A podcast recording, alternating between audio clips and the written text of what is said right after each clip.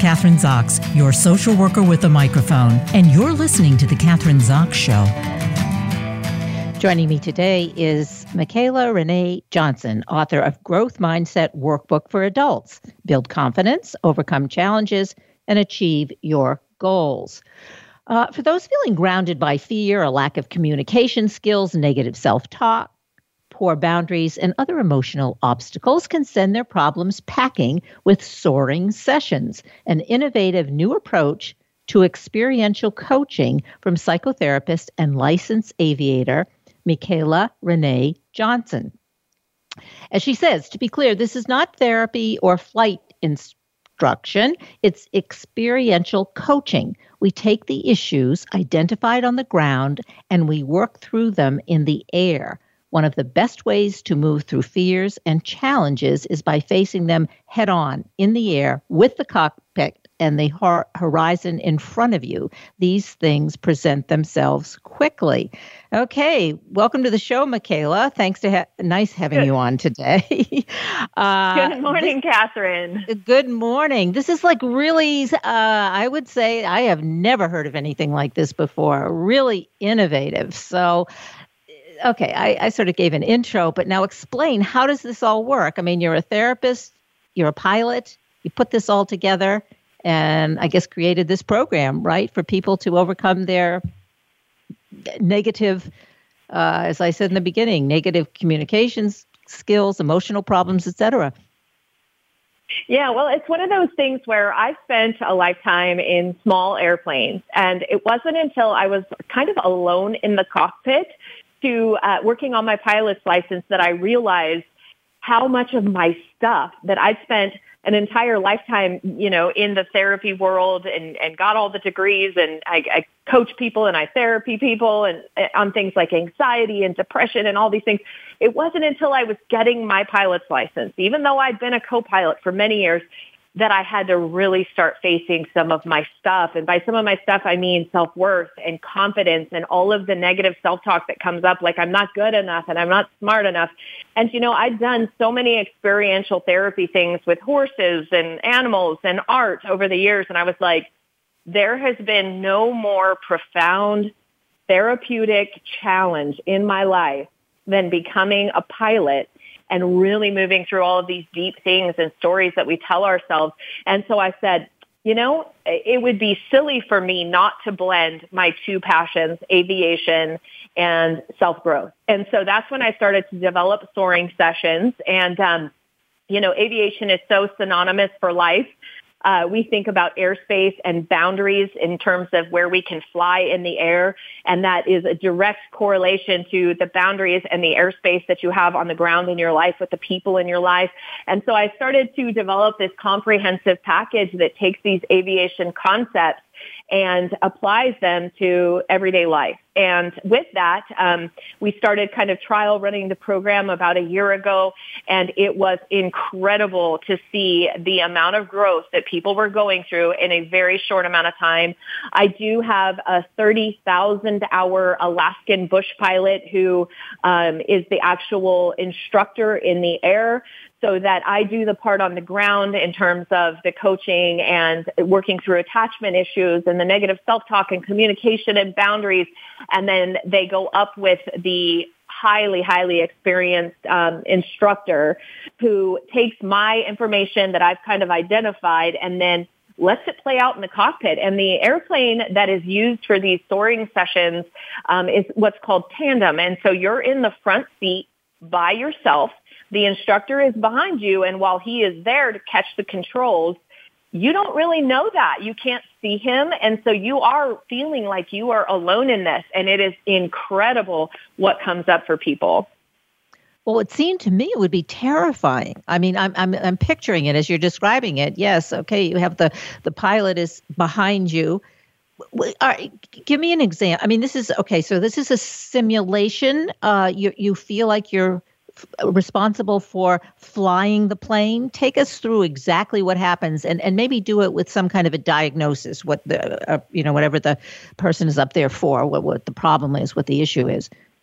So one of the really common primal wounds that we see a lot is I'm not good enough. That is a really common primal wound. Um, another one is I'm not in control of anything. And so with, with this, right, so the attachment work that I do, I identify what the primal wound is. We talk about the primal wound and the ways that it's come up in their life. Um, you know, the not good enough. I didn't take that job because I didn't think I was good enough. I thought I was faking it. Um, you know, I didn't, that relationship didn't work out because even though I loved him or I loved her, I just never thought I was good enough. I always thought they were better than me. I thought they were going to cheat on me. So, so this is an example of the primal wound and how it comes up in all sorts of ways in our life. When we identify that and then we stick you in the cockpit, of an airplane. It doesn't even matter if the airplane leaves the ground. The minute you're in the cockpit, that not good enough narrative is present. It is lit. It is activated and, and we are working through how you can overcome that particular narrative, that primal wound.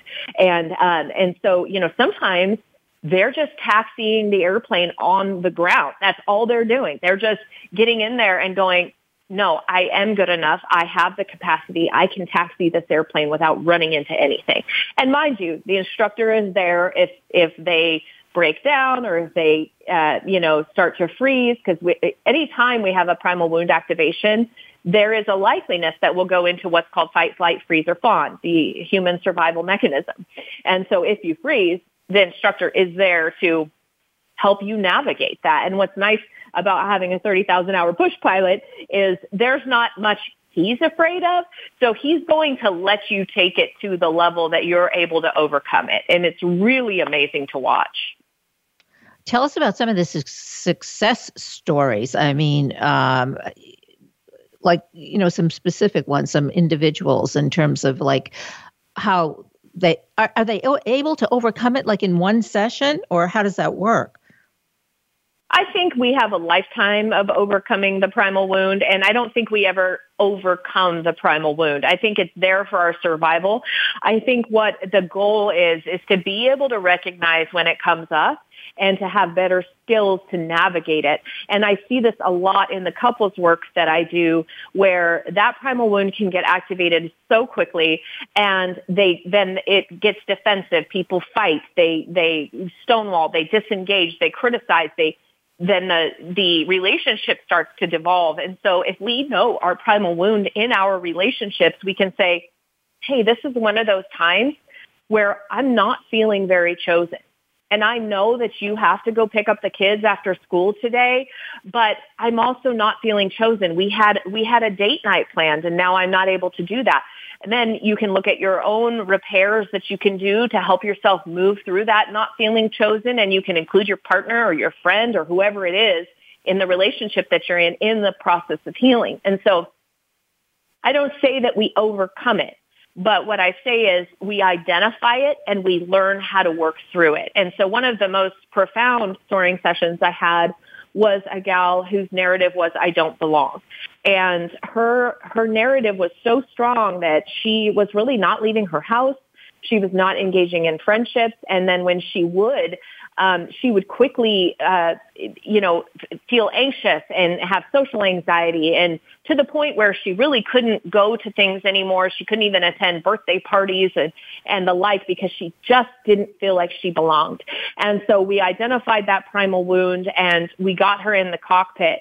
And before, when when she was walking out to the airplane to get in, she goes, "I don't belong here. I can't do this." And it's like how profound to see how quickly it comes up when it's presented like that.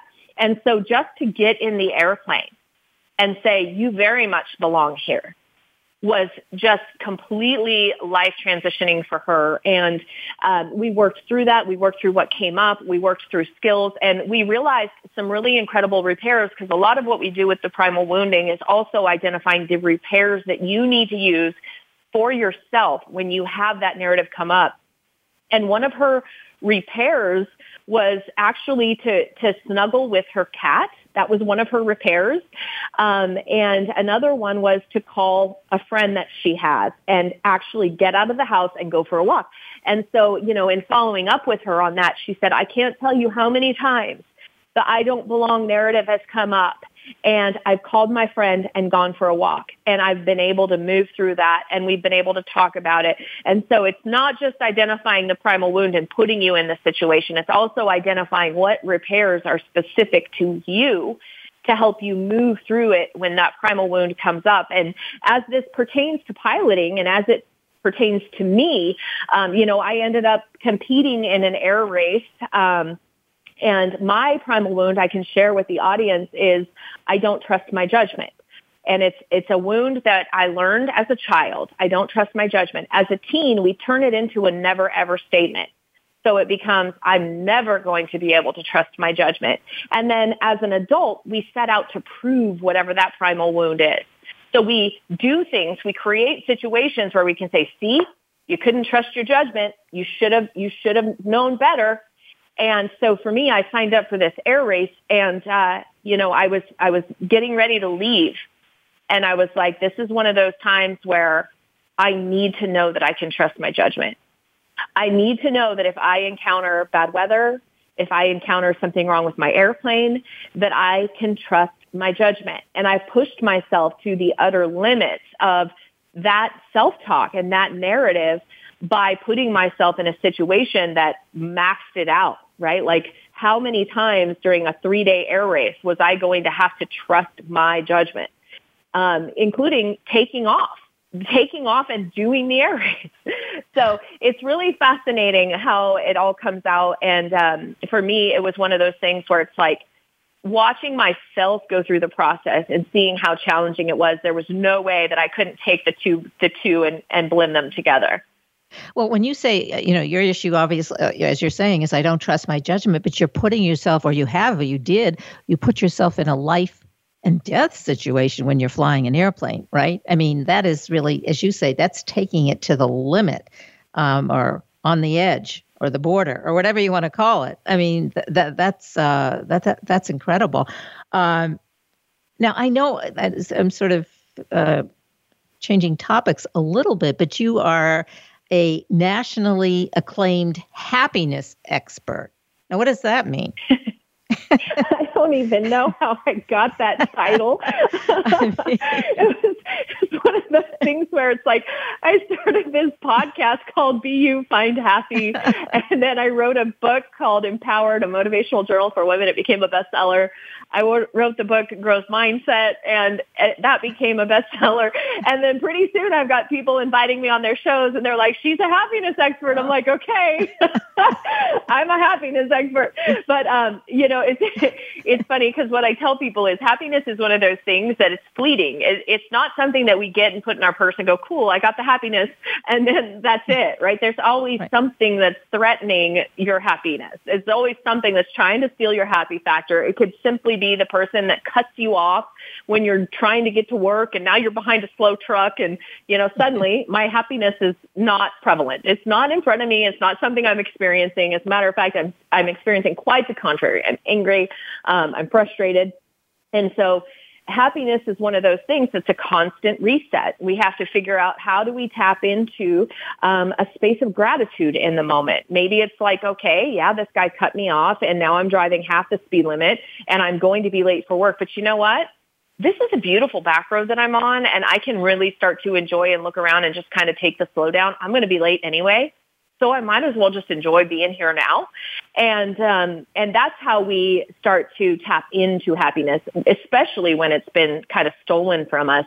And a lot of the people that I work with, you know, in the past three years especially, have struggled to find happiness. They'll say, every time I try to find something that is joyful or I try to bring something into my life, it feels like I, you know, the groceries are too expensive or, you know, I'm worried about being ill or, you know, I used to go to my job and now I have to stay home with my spouse all day. And so working, working on how to tap into happiness has been a big part of the work that I've been doing for the past couple of years. Michaela, is it okay to sometimes not be happy? That that tension or uh, discomfort can also motivate you to move ahead? Uh, to if, if, you look maybe if you look at it as a challenge um, that's one way of doing it but it you don't have to be happy or do you do you have to be happy all the time or do you have to try to be happy all the time I think the only way we experience true happiness is knowing true sadness. So I think that without the, the polarity, we wouldn't be able to know, oh, this is happiness. Without having that sadness or that frustration or that anger, we wouldn't know like, oh, this is one of the times that things feel really good. And what I see time and time again is the biggest growth comes from the greatest discomfort. And when you're in a space where I'm not liking it, humans are biologically programmed to fix things. It is how we have developed all the things in the world that we've developed, starting with the very basic concept of a bridge over, over water, right? Like, I want to get over there and I don't have a boat and I'm tired of having to have a boat and row across every day. So I'm going to build a bridge.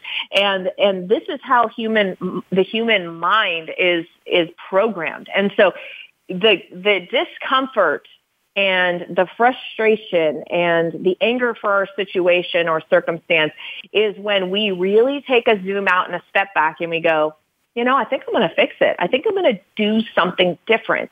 And that is when we have the potential to experience the greatest growth, the greatest happiness, and the greatest joy from our life experience and from our effort. Well, now I do understand why you are the nationally acclaimed happiness expert. Um, and your podcast. So I have to listen to your podcast, but uh, Be, you find happy. Uh, who do you talk to? What do you do on the podcast? Oh my gosh, I have had the joy of six seasons and actually the podcast has slowed down a bit with all of these other irons I've got in the fire.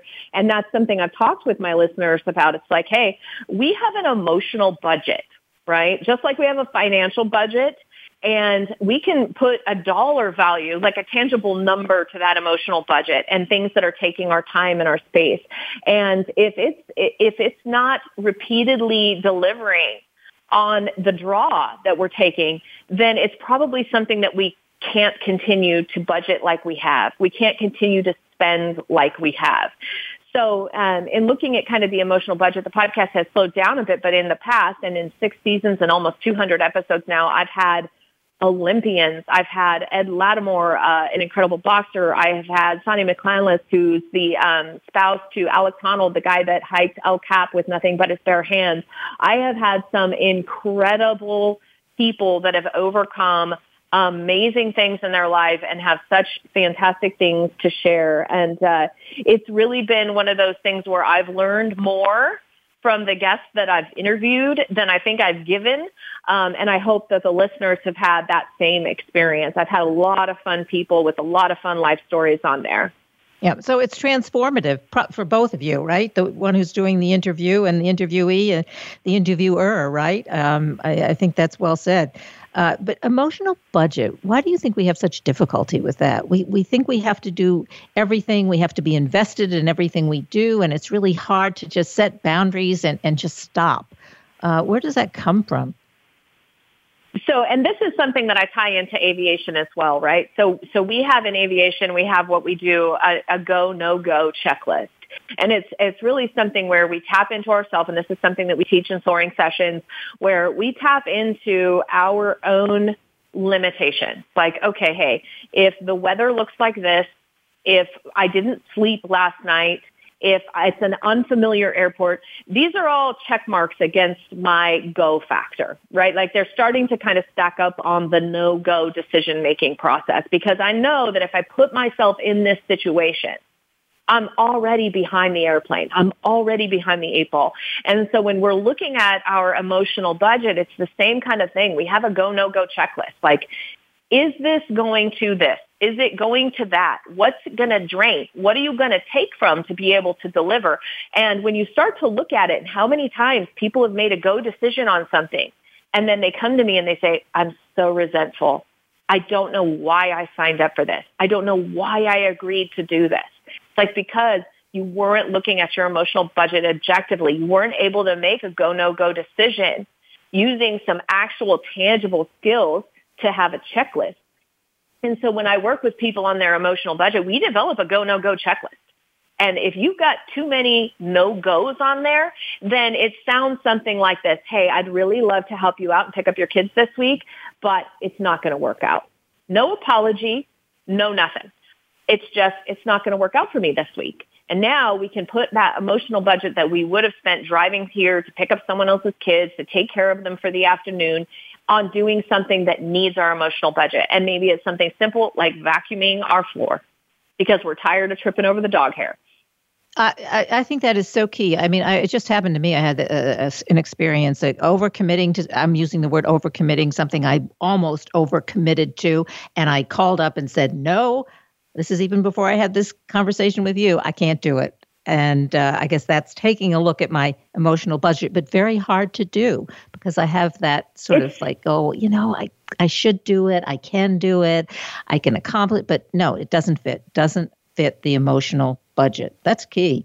Oh, and Kathryn, you bring up something so critical, which is so important, and that is, you know, to say I can do it. Yeah, you can, but now you're behind the eight ball, right? Now you're behind yeah. the airplane, and that's the thing is, can I go up in that weather?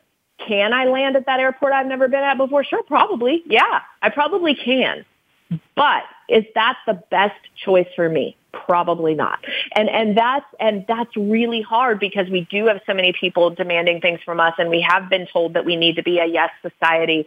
And a lot of times I see people get into trouble with they try to set a boundary like that and they end up feeling bad about it and they'll go back on it or they'll apologize for setting the boundary. So they'll say, I'm so sorry I can't pick up your kids on Thursday. Well, you just negated the value of your worth and of your boundary by apologizing for it. So I also teach people how not to apologize. And this ties into aviation too. I recently had an emergency landing where my airframe ripped apart while I was flying. um, you know, I get on ATC and I say to the air traffic controller, I say, um, you know, uh, my airplane is making some really bad noises and I'm going to start looking for a spot to land. I don't come on to air traffic control and say, excuse me, I'm so sorry, but no, Mm-mm, I'm not doing that. I am I am clearly stating what my boundaries and my needs are right now. And I think people get into a lot of trouble when they start to apologize for having those boundaries also. We only have a few well, we have a few minutes. I guess we have a we have about a couple minutes left. So give us some information websites we can go to so we can learn more about what you're doing, growth mindset, um, and uh, we can follow you. Absolutely. So the best way is to go to beyoufindhappy.com. That's B-E-Y-O-U findhappy.com. And all the information is there about how to, how to find my books, Growth Mindset, a workbook for adults, Empowered, a motivational journal for women, as well as, uh, soaring sessions and how you can sign up for those if that's something that interests you. Great. What a pleasure talking to you today. And I've been talking to the author, Michaela Renee Johnson, and the title of the book again is Growth Mindset Workbook for Adults Build Confidence, Overcome Challenges, and Achieve Your Goals. Um, really appreciate you being on the show. Yeah, it's been fantastic. Yeah. Thanks for having me. Thanks. I'm Kathryn Zox, your social worker with a microphone, and you've been listening to The Kathryn Zox Show.